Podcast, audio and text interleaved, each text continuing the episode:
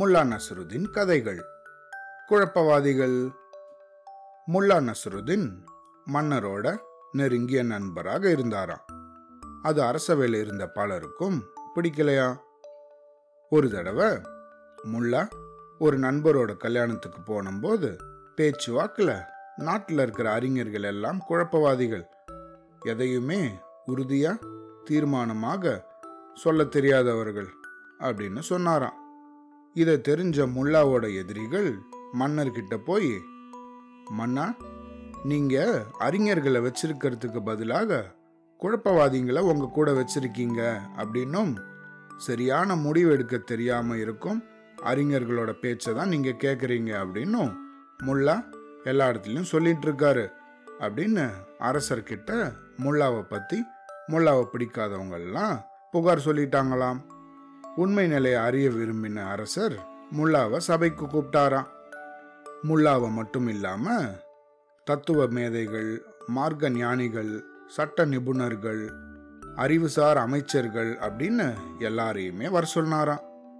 அப்புறம் முல்லாவை பார்த்து முல்லா அவர்களே இவர்கள் எல்லாம் குழப்பவாதிகள் அப்படின்னு நீங்க சொன்னீங்களாமே. ஏன் அப்படி சொன்னீங்க? இவங்க குழப்பவாதிகள் அப்படின்னு உங்களால நிரூபிக்க முடியுமா? அப்படின்னு கேட்டாராம் மன்னர். இது என்னடா வம்பா போச்சு? சும்மா பேச்சுவாக்கில் சொன்னதை வச்சு என்னை மாட்டி விட பார்க்குறாங்களே. அப்போ நீங்கள் குழப்பவாதிகள் தான். அது நிரூபிச்சா ஆச்சு அப்படின்னு நினச்சிண்டு அரசே என்னால் நிரூபிக்க முடியும் அப்படின்னு சொன்ன முல்லா அவர்கள் எல்லார்கிட்டையும் ஆளுக்கு ஒரு தாளை கொடுத்தாராம். அப்புறம் அவங்க கிட்ட அறிஞர் பெருமக்களே நான் ஒரே ஒரு கேள்வி கேட்க போகிறேன் அதற்குரிய பதிலை இந்த தாளில் நீங்கள் எழுதி கொடுக்க வேண்டும் அப்படின்னு சொன்னாராம். அப்புறம் அவங்க கிட்ட ஒரு தாளை கொடுத்து அதுல ரொட்டி என்றால் என்ன அப்படின்னு கேட்டாராம். எல்லாரும் பதில அந்த காகிதத்தில் எழுதி அரசர்கிட்ட கொடுத்தார்களாம் அரசர் அதை படிக்க ஆரம்பிச்சாங்களாம். ஒருத்தர் சொல்லியிருந்தாராம் ரொட்டி என்பது சத்துள்ள பண்டம் அப்படின்னு எழுதியிருந்தாராம். ரெண்டாவது ஆள் ரொட்டி என்பது ஒரு உணவு அப்படின்னு குறிப்பிட்டிருந்தாராம். மூன்றாவது ஆள் இறைவன் கொடுத்த கொடையே ரொட்டி அப்படின்னு எழுதியிருந்தாராம். நாலாவது ஆள் ரொட்டி என்பது வேக வைத்த மாவு பொருள் அப்படின்னு எழுதியிருந்தாராம். ஐந்தாவது ஆள் ரொட்டி என்பது மாவும் நீரும் கலந்த கலப்பு அப்படின்னு எழுதியிருந்தாராம்.